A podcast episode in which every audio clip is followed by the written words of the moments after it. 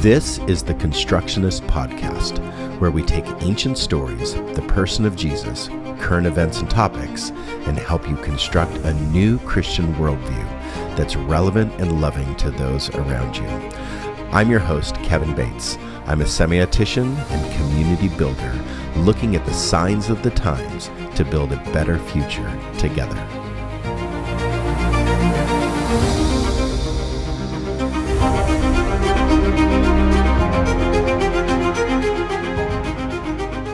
You are tuned into the Constructionist Podcast, and tonight we are continuing our short mini-series on the Bible, what to believe and what to leave.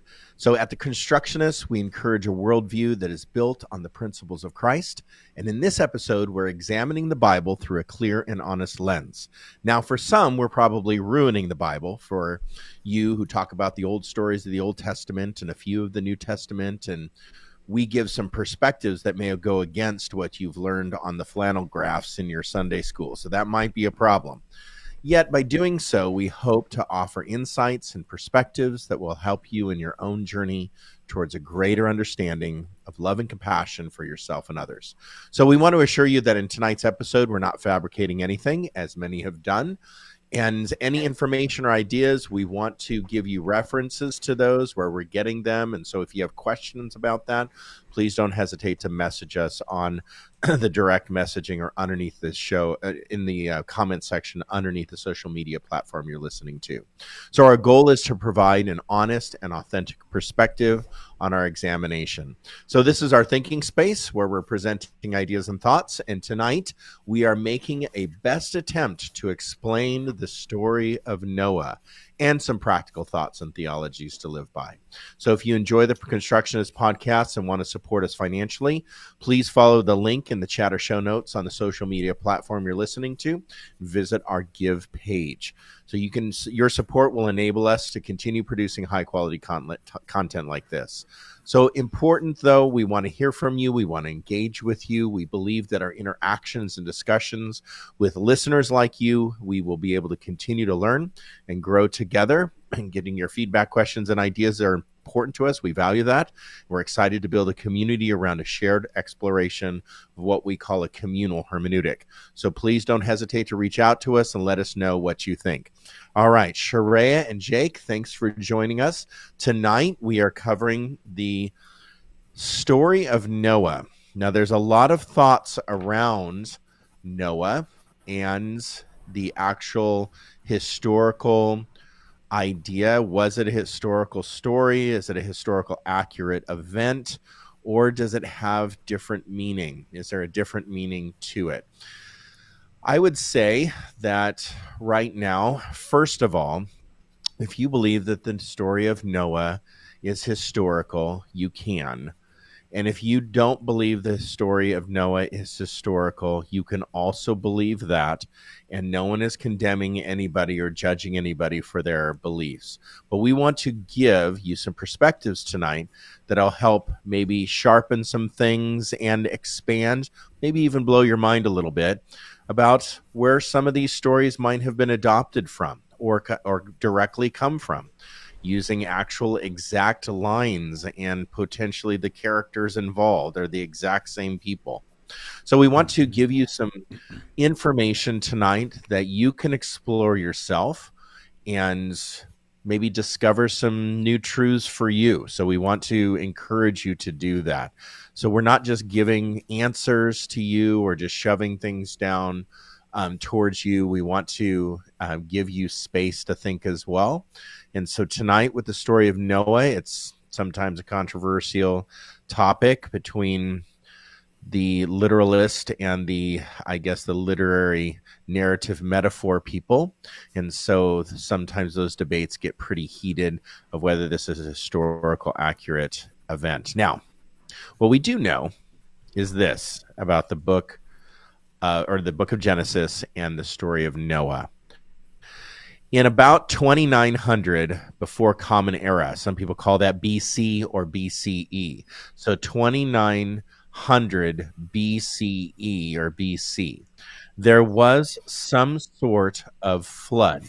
In certain studies, archaeological studies and digs, they have brought up, well, they've dug holes and brought up sediment to show that there was some sort of cataclysmic type devastating flood in the region of Mesopotamia, basically around that time. So in the 1920s, they did some excavation around some of these sites called Ur and Kish to discover where they found flood deposits. They claimed that this split some eras of time, where we had a pre-flood era and a post-flood era. So there's evidences of flood, like in 1959 and 55. There were some other digs where in this area that they definitely found, well, at the time, they definitely found just maybe some evidence of some sort of flood over a long period of time up to 1964. They found that this flood was actually a very large event. To say that event that they discovered in 2900 BCE, that is not to say that that was necessarily a whole world event. It was isolated in the Mesopotamia area, and it was around that time, probably killed a lot of people or wiped off lots of vegetation and covered the earth to the point that the sediment that was left was about 11 feet thick. So that's a big flood. So we know that this geological idea that a flood did happen in 2900 BCE. Now, let's go from there. Let's start exploring this story of Noah. We're going to read chapter 7 of... Oops, sorry. No, you're fine. There we go.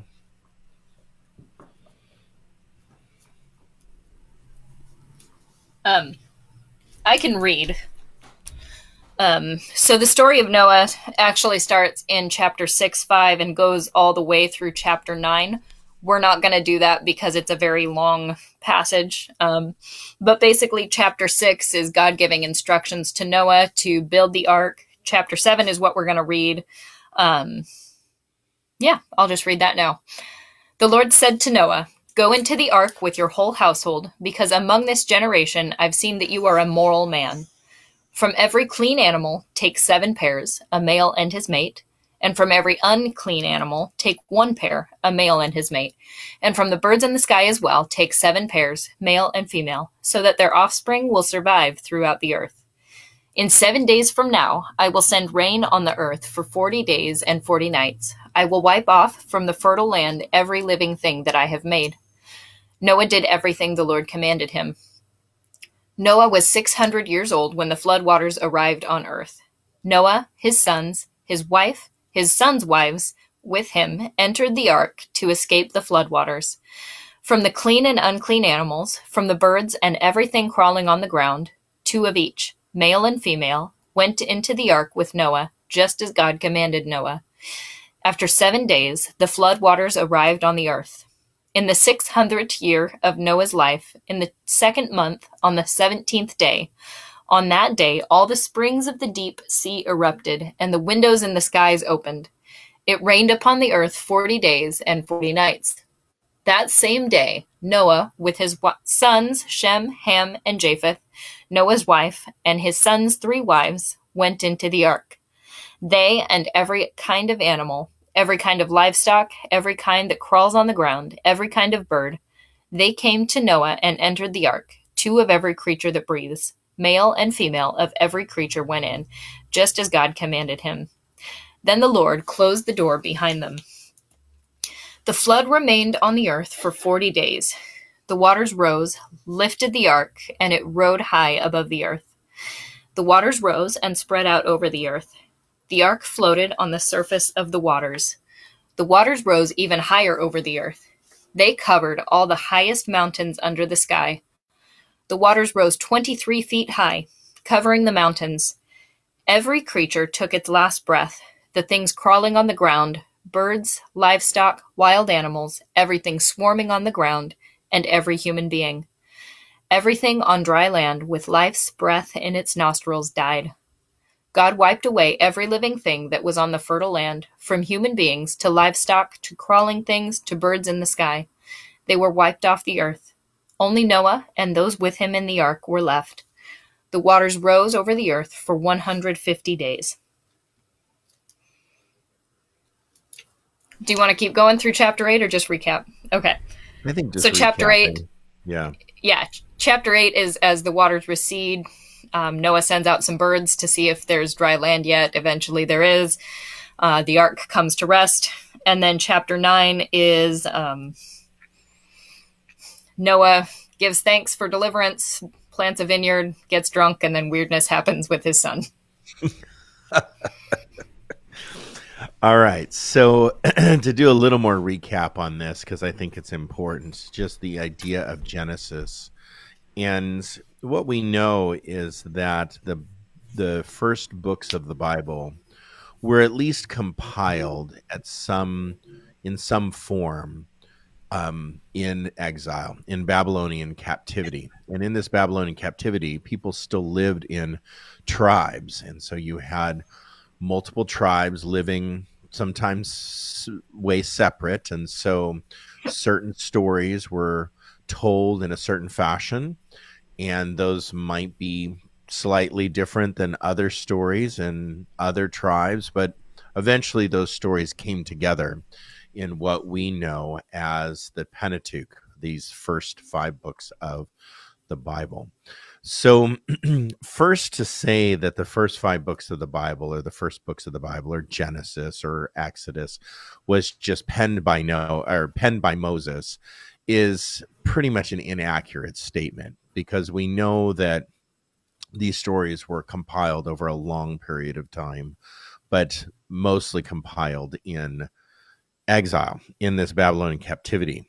But what we do know, which shows even more evidence of this, is these stories are really in a counter-narrative form to other stories that were in existence. And hey, Kevin? Yeah. Before we get there, can I give an example that I noticed as we were reading?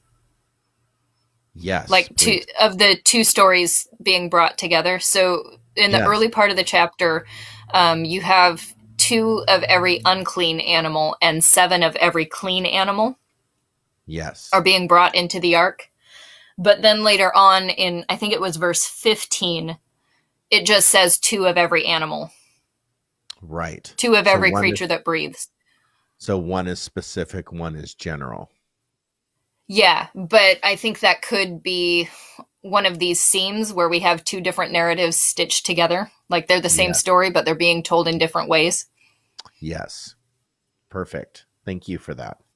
So that's just one way it shows up in the text. And you can see that it is a mashing, like Genesis 1 and Genesis 2, where you have these 2 different stories, but they're the similar story, or they're the same, but they're written in a way that's counter-narrative to some other story that's out there.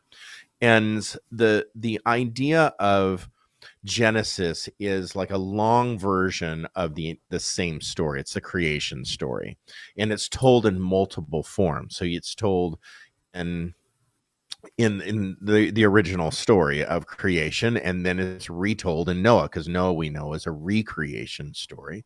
So it's told in a different fashion in Noah. But it's in a counter type narrative written form, because there was another document out there called the Enuma Elish, and the Enuma Elish is the Babylonian version of creation. So if you have the Babylonian version of creation and the Enuma Elish kind of rolling around, and people are picking up that magazine and they're like, oh, wow, look at this, what's being printed. We have to tell our story. So it's almost like, oh, okay, so you're going to tell this story. Well, we have to tell this story. And this is how our God shows up. This is how Yahweh shows up in our story. So whether or not the authors of Genesis were familiar with Enuma Elish or not, there's no proof that, that story was, put on their front doorstep as a newspaper. There's no evidence of that. But what there is evidence for is they lived in a very common context or a common culture where those stories at least would have been told, and they would have been perpetuated as our God is better, or, you know, my God is better than your God. And so the God of Genesis basically simply speaks a existence into being that Yahweh is in control, that Yahweh is the creator, versus some other God that the Babylonians were speaking was the creator. So I just wanted to bring that up first, because there are other stories that the Bible seems like it was written in a contra narrative, a contra like version. And so when we read this, the story of Noah, we can see that as well, which we're going to cover here in a few minutes. I think as well, what we pointed out when we did our Exodus series a while ago now is that Genesis and Exodus were written to be the same story. And so same author, same narrative. And one of the main motifs throughout both is that God is bigger than blank. And so right. In this one, it would be God is bigger than the Mesopotamian folklore story that's floating around. God is bigger than Marduk is the god's name. Marduk, or right. even God placed Noah there instead of who we'll get to a little bit later. Right. So it's the God is bigger than.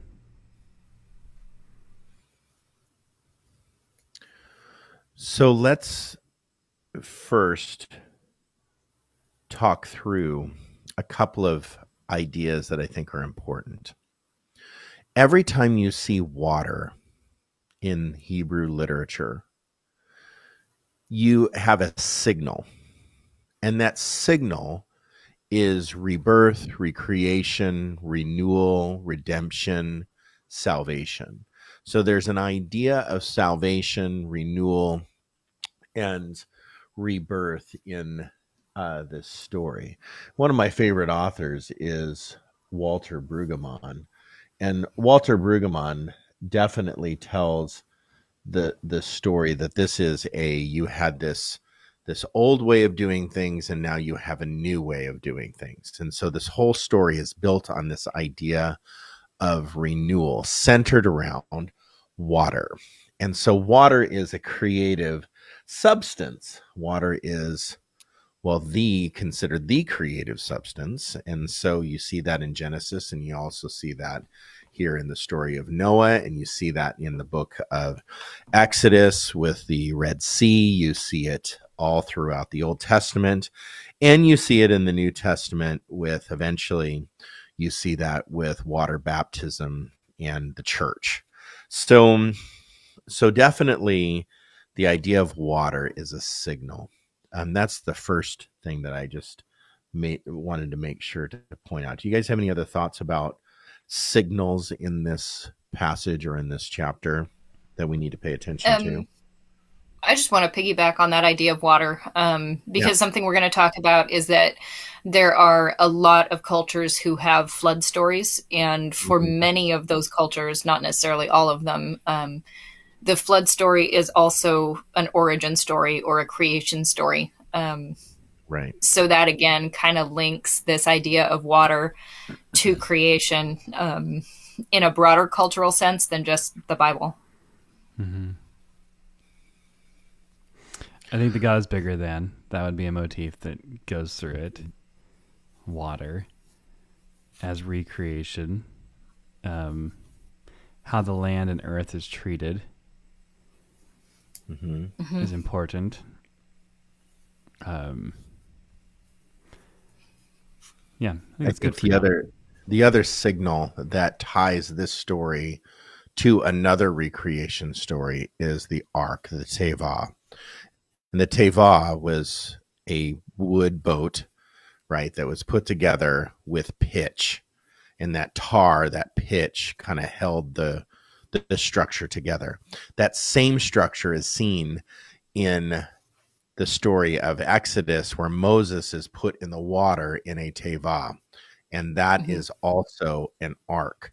So Moses, just like Noah is another Adam, the Adam, then Moses becomes this other Adam, the Adam. So we see that the second and third type Adam, we see this as the carrier, which then it's not called a teva in the New Testament, but it makes a lot of sense that this feeding trough or this carrier holds the baby Jesus in the cloth and this kind of scene, manger scene. Mm-hmm. So the idea of the teva is the holder of the second, third, fourth Adam, and the first of God's like apex of creation. So you have the Moses Ark, you have the Ark of the Covenant. Yes. As well. Did you say that? Okay, yeah. No, I didn't say Ark of the Covenant, but that's a big one. And then you had Jesus' Ark in the manger. Right. So what's unnerving about the story of Noah is, for me, is after reading Walter Brueggemann and his thoughts on Noah, is there's very little subsequent testimony of Noah in the rest of the Bible. We see it in Ezekiel 14. There's references to Noah, but there's challenges that bring up questions. We're going to go over that a little bit later. But there's challenges that bring up lots of questions, because if this was this cataclysmic event, that it would have been referenced at least in, some significant ways through Scripture. And if that's the case, Exodus has more evidence that it happened than Noah happened. And so just in the subsequent testimony or references to the story. So if it was a big deal, then people would have made it a big deal. So there's more of a case of theology, and Sharayah is going to take this portion. There's more of a case of theology here than there's a case of historicity. Because if you just focus on historicity, I think you're just lost in the weeds, and there's no answer to that. You're not going to be able to prove that, not prove that. It's just a rabbit hole that we're going down, and trying to find the ark on mountains, and trying to recreate arcs, and trying to just relive this story like it actually like existed. We're missing the theology of it. And so in the case of this, that God is bigger, like Jake's case of God is bigger, that there's a reversal, that the theology of reversal, the theology of re-love, remembrance, re-blessing, rejoicing. There's this re-blessing, there's a rejoice means re-bless. So there's a change in the world system at some point. And so there's two thoughts that I have going to Sharayah's theology here. Is the first thought is there was some flood that existed 2900, and now we have this story of Noah, that the theology of Noah is more important than the historicity of Noah. So let's talk about the theology a little bit. Sharayah, take this section, because I really do find this interesting. I loved how you put this together. Okay. Are you talking about the rainbow and John C. Collins? Is that where we are? Okay. Yeah, that's where we're at. Okay. So we talked a little bit, I think it was 2 weeks ago in Genesis 1, that we had a creation story, and it was in contrast to the Babylonian creation story. So in the Babylonian creation story, you have Marduk, who is defeating these other gods and creating the earth and all its inhabitants out of the dismembered body parts of these gods, including one of them is the dragon goddess Tiamat, who is represented by water. And so some folks talk about Genesis 1 creation story as a contrast to that Babylonian story in which God doesn't create with violence, God creates with peace. That I think comes from Walter Wink, but I'm not positive. But then there's another perspective on this that comes from a theologian named C. John Collins, who actually does see God creating with violence in the Genesis 1 narrative in very much the same way the Babylonian narrative occurs. And one of the specifics of that is the dividing of the waters of the sky and the waters of the earth. And that division of the waters is essentially dividing up the dragon goddess Tiamat, who is represented by water. And so in that case, we do have a response to the Babylonian creation story, but it's not one of peace over violence. It's one of our God is mightier than your God. Mm. So if we bring that forward into the Noah story, we have a situation where God has created this world out of violence. God looks at what's going on in the world, and humans have become violent, and God is essentially horrified with how creation has gone. And so God destroys everything but Noah and his family and a few animals, and starts again. And at the end of the Noah story, God places a rainbow in the sky. And that word for bow is the same word as bow and arrow. It's the same word in Hebrew. It's the same word in English. So God places God's bow in the sky as a sign of not being willing to destroy the earth anymore. And it's at this point that God chooses to give up violence. So this is a story in which God changes, or at least we see the perspective of the Israelites' perspective of God changing.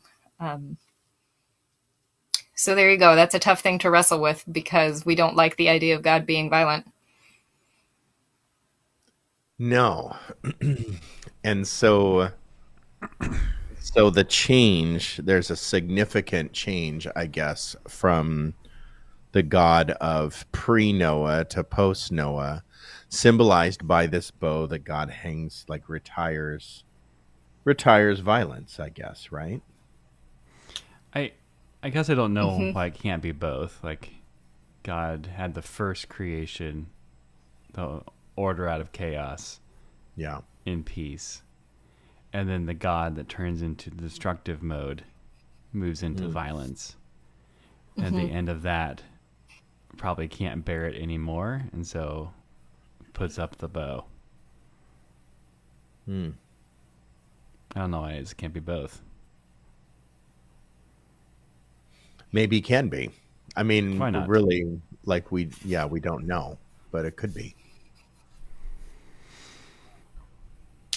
What comes up for me with that idea of order, because of my historical and cultural context, is law and order, right? So this need to impose order on what is viewed as a chaotic populace. And that has me a little bit suspicious because there is violence within a law and order system. It's just obscured.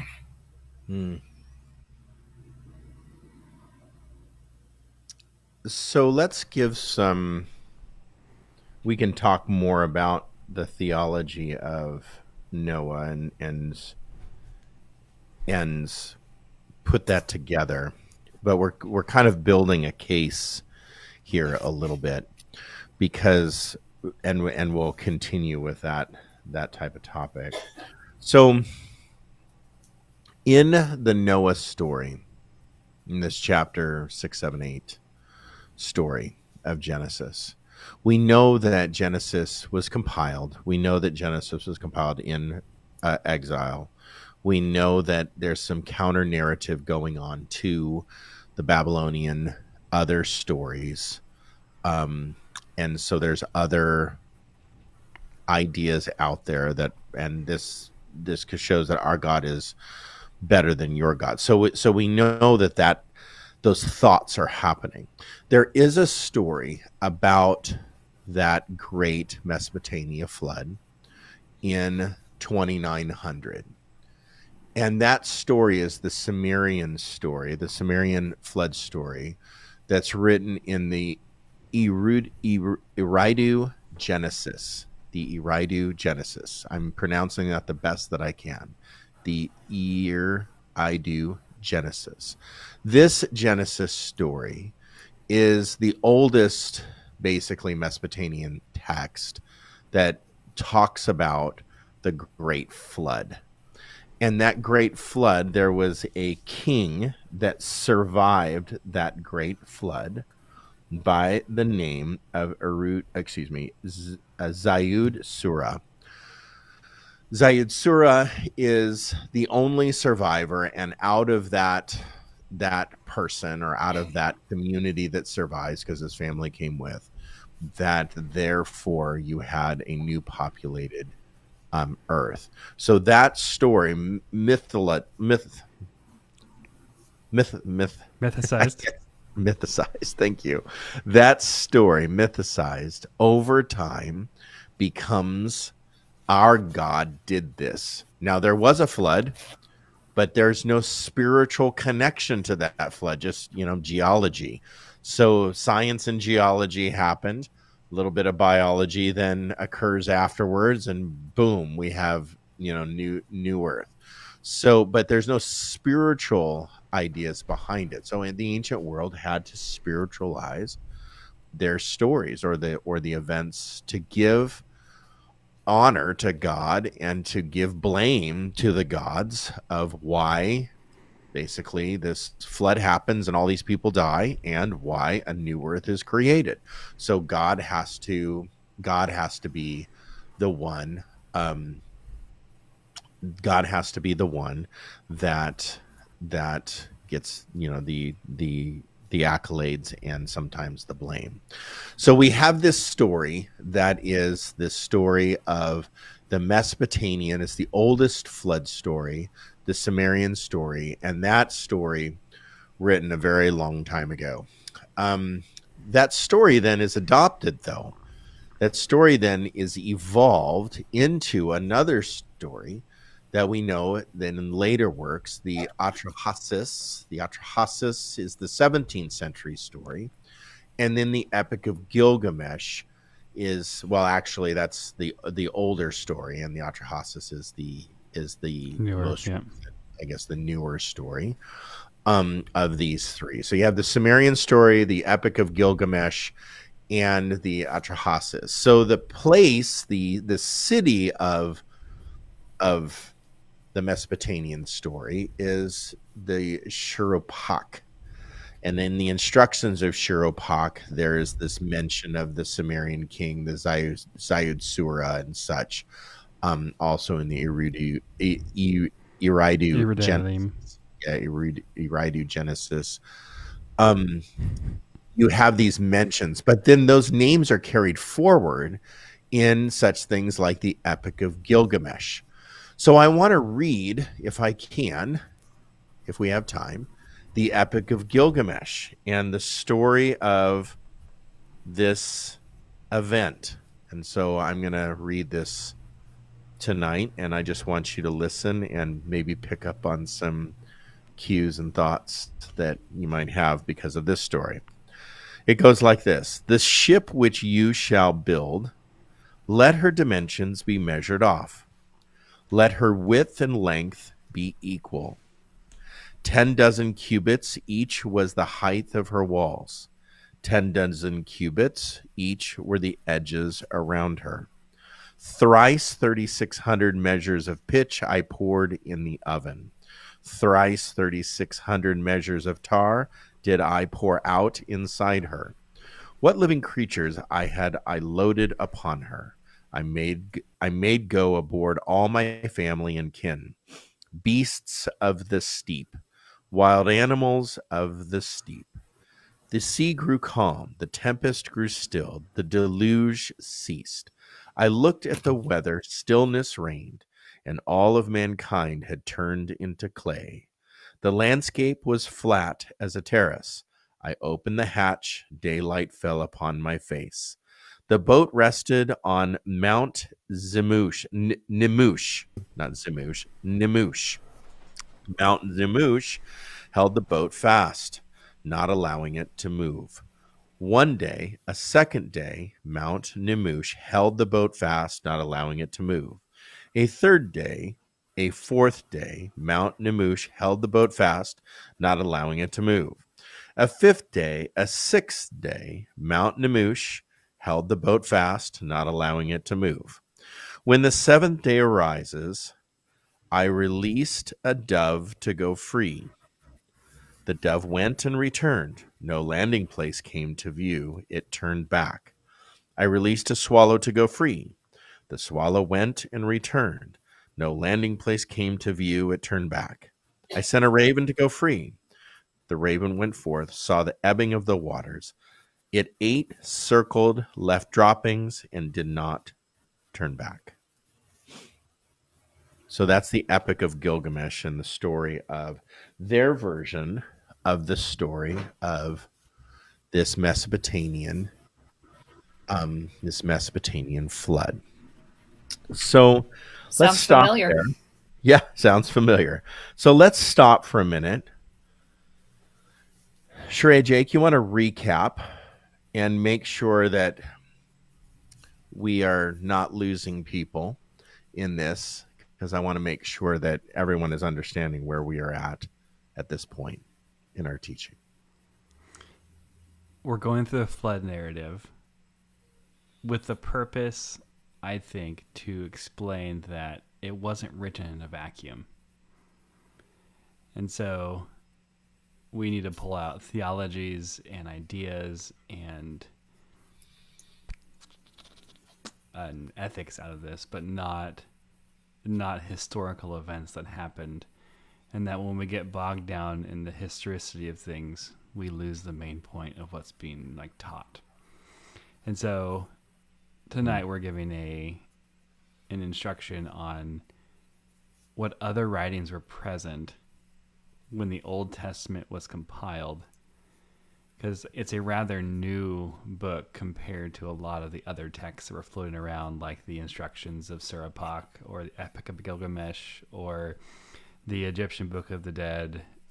And you have all these other ideas are floated into this text that we carry. Right. And one thing that we keep saying that is that the Jewish people in the 1st and 2nd centuries BCE were not monotheists. They just worshipped one God. And so the stories that they tell is how God is bigger than the other gods. Or their nation, Israel, the chosen nation, is greater than the other nations around it, even when it's in captivity. I think that's right. That's also a theme that's happening, is that when the Israelite people are dispersed, they are still greater than the nations that do not know God. Yes. So the story, like the Epic of Gilgamesh, that's 2100 BCE. And you have when the exile is after 586 right. BCE. So that's a difference of almost 1,500 years. Right. The book, in the Egyptian flood story, that book, that's about 2181 BCE. That's the book of the heavenly. Story. Huh? There is a Chinese flood story as well around the same time period. Right. And then you have the Egyptian is called the Book of the Heavenly Cow. That's the 2181. So you have these other stories. The Instruction of Shuruppak is 2000 BCE. So you have some quite old stories compared to now. There is a claim that the Book of Genesis was penned down. The oldest, the earliest possibility would be 1400. More 600. And so the story in written form could be older in oral tradition, but we have to realize that this event happened as a flood, but there's a but there. There's a reason why this was written about that flood. And that's what people miss, is we want to historically prove that the Noah story is an accurate historical piece of literature, instead of really digging in, why was this even written? And okay, so this flood existed, but why was it written about this flood? Therefore, if I could get to that question versus the historical accuracy of the story, if I could actually get to that question, why was this story written, then I can explore these other stories and not be so threatened. Because these other stories could be counter-narratives upon counter-narratives, and Noah's story and the biblical narrative is a counter-narrative to all of these other narratives. And it could have been that.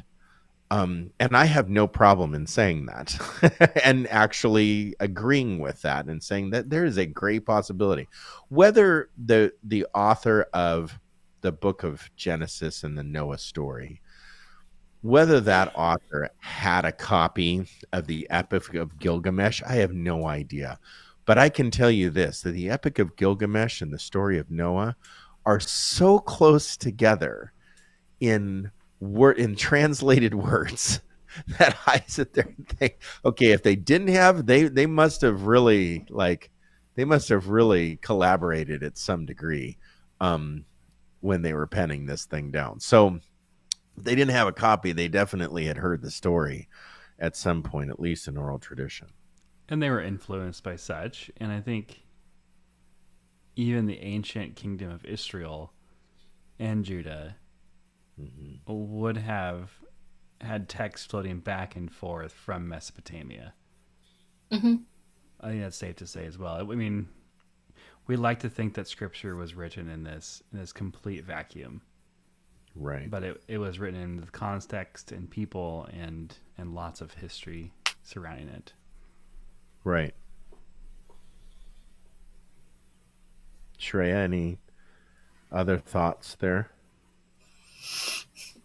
I was just thinking that if you were to take Genesis as a literal historic text, right, you have to have the world being 6,000 years old, right, more or less, or you have to have, the history starting about 6,000 BC. And then if you take the Noah story as history, that's only going to be what, another 1,000 years maybe out from the creation story. So we're looking at 5,000 BCE. And to my knowledge, the only archaeological evidence we have of a flood occurring was almost 3,000 years after that, in 2900 BCE. So right. It doesn't work to take the Noah text as history, because it's going to be set 3,000 years too early. Right. Okay. So let's go back then to the meaning of the story, the theology of the story, because the theology of the story, or the meaning or the teaching of the story, is more important and needs to be more important than, like, this is not a fairy tale. This is not a story of, hey, Noah wins, and this is actually not a children's story. I know people that have claimed that the Old Testament shouldn't be taught in Sunday school.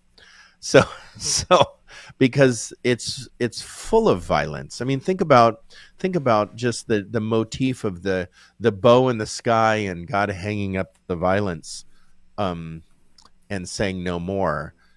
Basically, you can't get around God saying, I'm no longer going to wipe the entire world off the planet. I promise I won't kill you all ever again like that. I mean, children. That's like, that belongs in a, you know, Nicolas Cage movie somewhere. I mean, that is like just Nicolas Cage. That is just like a wild statement. Well, it's Nicolas Cage because of what happens after that with, you know, like, the weirdness. It gets really weird, the story. But so it's not a kid's story, but there are some things that make it very distinctly Hebrew. And number one, you have clean animals and unclean animals. So from every clean animal, take 7 pairs, a male and his mate. And from every unclean animal, take 1 pair. So these poor unclean animals, you know, these split hoofers or whatever, they just are like we're going to try to wipe you off the planet just by just taking 1 pair, you know, but we get 7 pairs of clean animals. So here's a signaling for me when I say 7, right? I go, oh, okay, 7 complete days. God rested on the 7th. 7th day is the Sabbath. You know, so now we have this 7 here. What do we think that actually is in reference to? Why 7 and clean?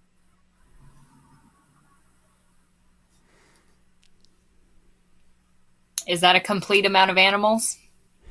I think that this means just enough. Just enough, the wholeness of life there. But in 7 days from now, I will send rain on the earth for 40 days and 40 nights. Where else do we see 40 days and 40 nights? Jesus being tested in the wilderness. Right. I think 40 years, the Elijah's... 40 years. Yeah, Elijah, 40 years without rain, is that correct?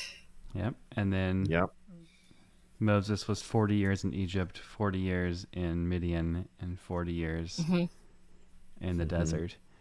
Yeah. Something I always question about the clean and unclean animals is why did God save everybody at that point, everything?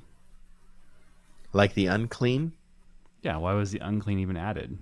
Yeah, that's a semiotic trip right there that you need to take. But also, like, so the story talks about humankind being wicked. What did the animals do? They eat their poop.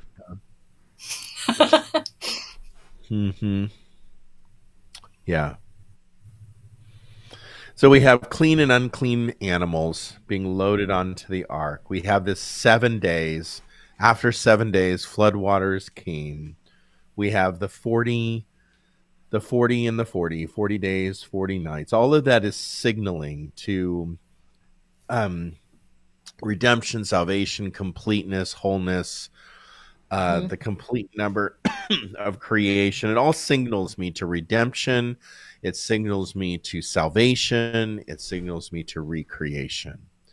And so the recreation story motif is really important here, because in the creation story, it said that the waters were held back like by a dome. And in this story, now we see the waters are being held back and they will be released. The floodgates will be opened and this water will be released again. So it's opening up the chaos again to where we're going to see God is Lord over the chaos. God is Lord over, just like the flies and the bugs and the frogs and the and the locusts and the boils and the blood in Exodus. We're going to see that that's the chaos in Exodus. If you go back to our Exodus series, this is again the chaos, I guess, in this story, when the floodgates are opened.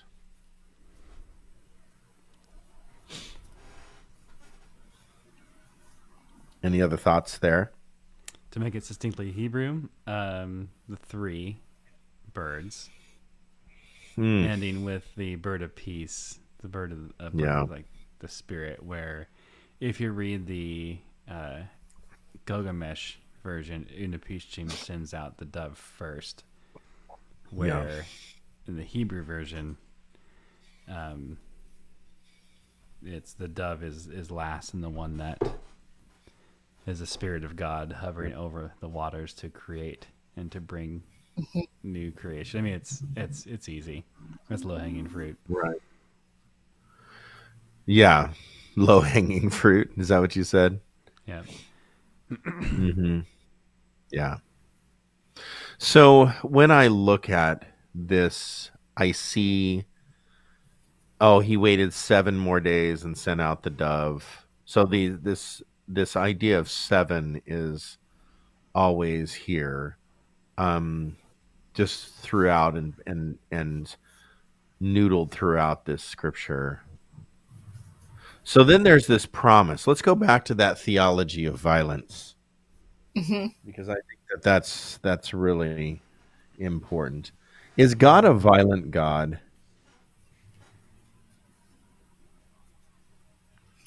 I think it seems like the Israelites had that perspective at this point in time. Yeah. I think the Israelites wanted God to be a violent God. Why? What's the point of that?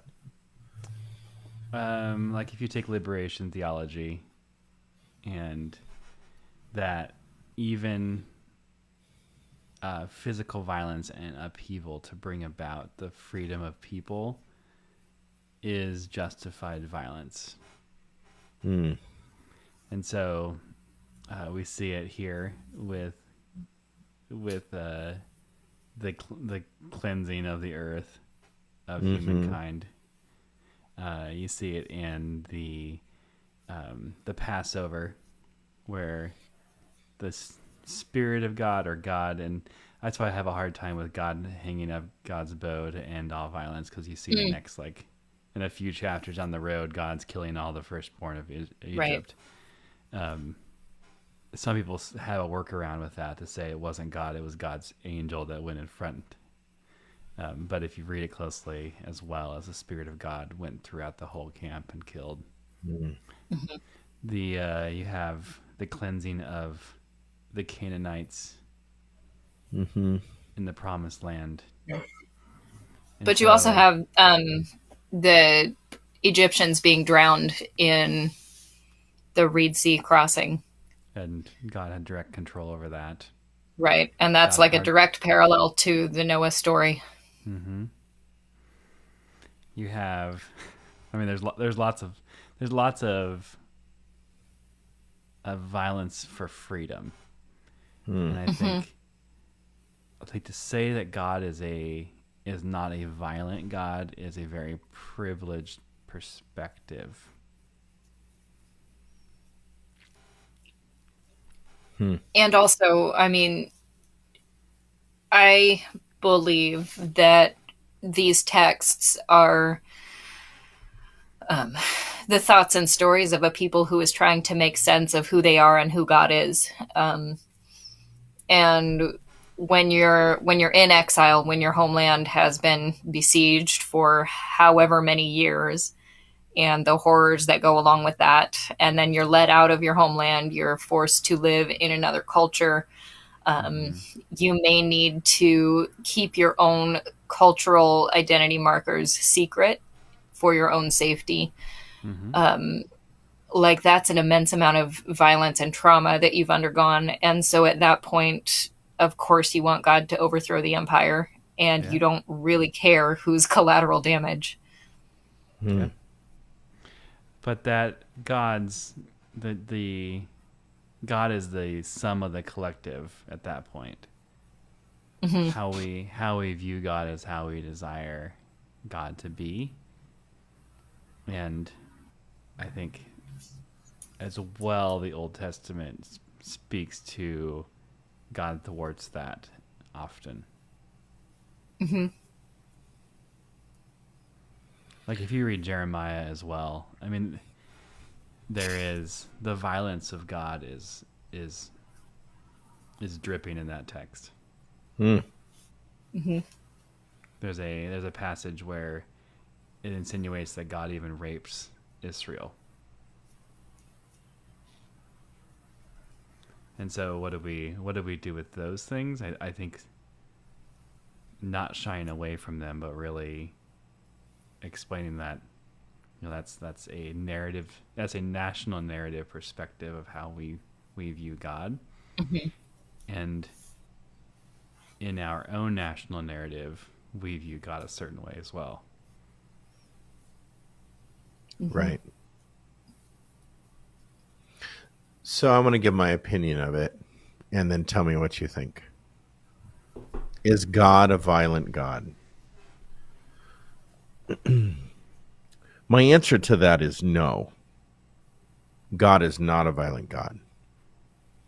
What I do know is God lets his children tell the story. And how children tell stories is limited by their minds and the culture in which they live. So if a child is telling the story, let's say in school, about their dad, no matter what, telling another student that you don't want your dad to look bad. So you're going to tell the story in a very heroic way. And in a heroic way back then, it would have been told in a very violent fashion because that's the context in which they lived. And God overthrowing wickedness and destroying, that's a very middle school way of talking about your dad. And so when you read these stories, I would say God does allow his children to tell the story. And that story is definitely bounded by cultural context and environment in which they lived. Because it's not until we get really older that we have a perspective on who our dads really are. You know, where we can show appreciation probably for the things that didn't matter back then, but certainly matter now. Like how our dad showed up for this or that, or didn't show up for this or that. We have a perspective on that we can talk maturely about it. But back then we didn't talk maturely about it. So when you're in exile, when you're in captivity, when you have counter narratives, when you're under fear, anxiety, insecurities, when you're trying to figure out how to write a counter narrative to the story of Marduk or some other story that's floating around called the story of the water cow or whatever, right? Where you're dealing with all of these other things, you're going to come up with a pretty sensational story that I actually still believe is God's word. Because what do dads do? When dads hear the stories that are told about them and they sound really good, right? You don't correct those stories. You go, hey, I won. I'm the hero, right? And so I look at these, and sometimes they're sensational, and sometimes they're like, how possibly is this even real? Like the story of Jonah, right? How possibly is this even a story that makes sense, right? Why is this even written? I would say that the same as Noah. Now, that might blow some people's flannel graphs up, you know, the little stitched together Noah and the Ark little flannel graph thing that we used to play with, you know, that we let our kids play with now. You know, that might blow that whole story up for you, that God's not a violent God because maybe this story is just a story. And that's okay. And it has rich theology, has teaching, points me to Jesus, definitely points me to a deeper... That version of the story points me to a deeper, more closer relationship with God than trying to find the boat up on top of a mountain somewhere in the world. Mount Ararat somewhere, I'm sure. Somewhere. A mountain there somewhere. Okay. Any other thoughts, closing remarks?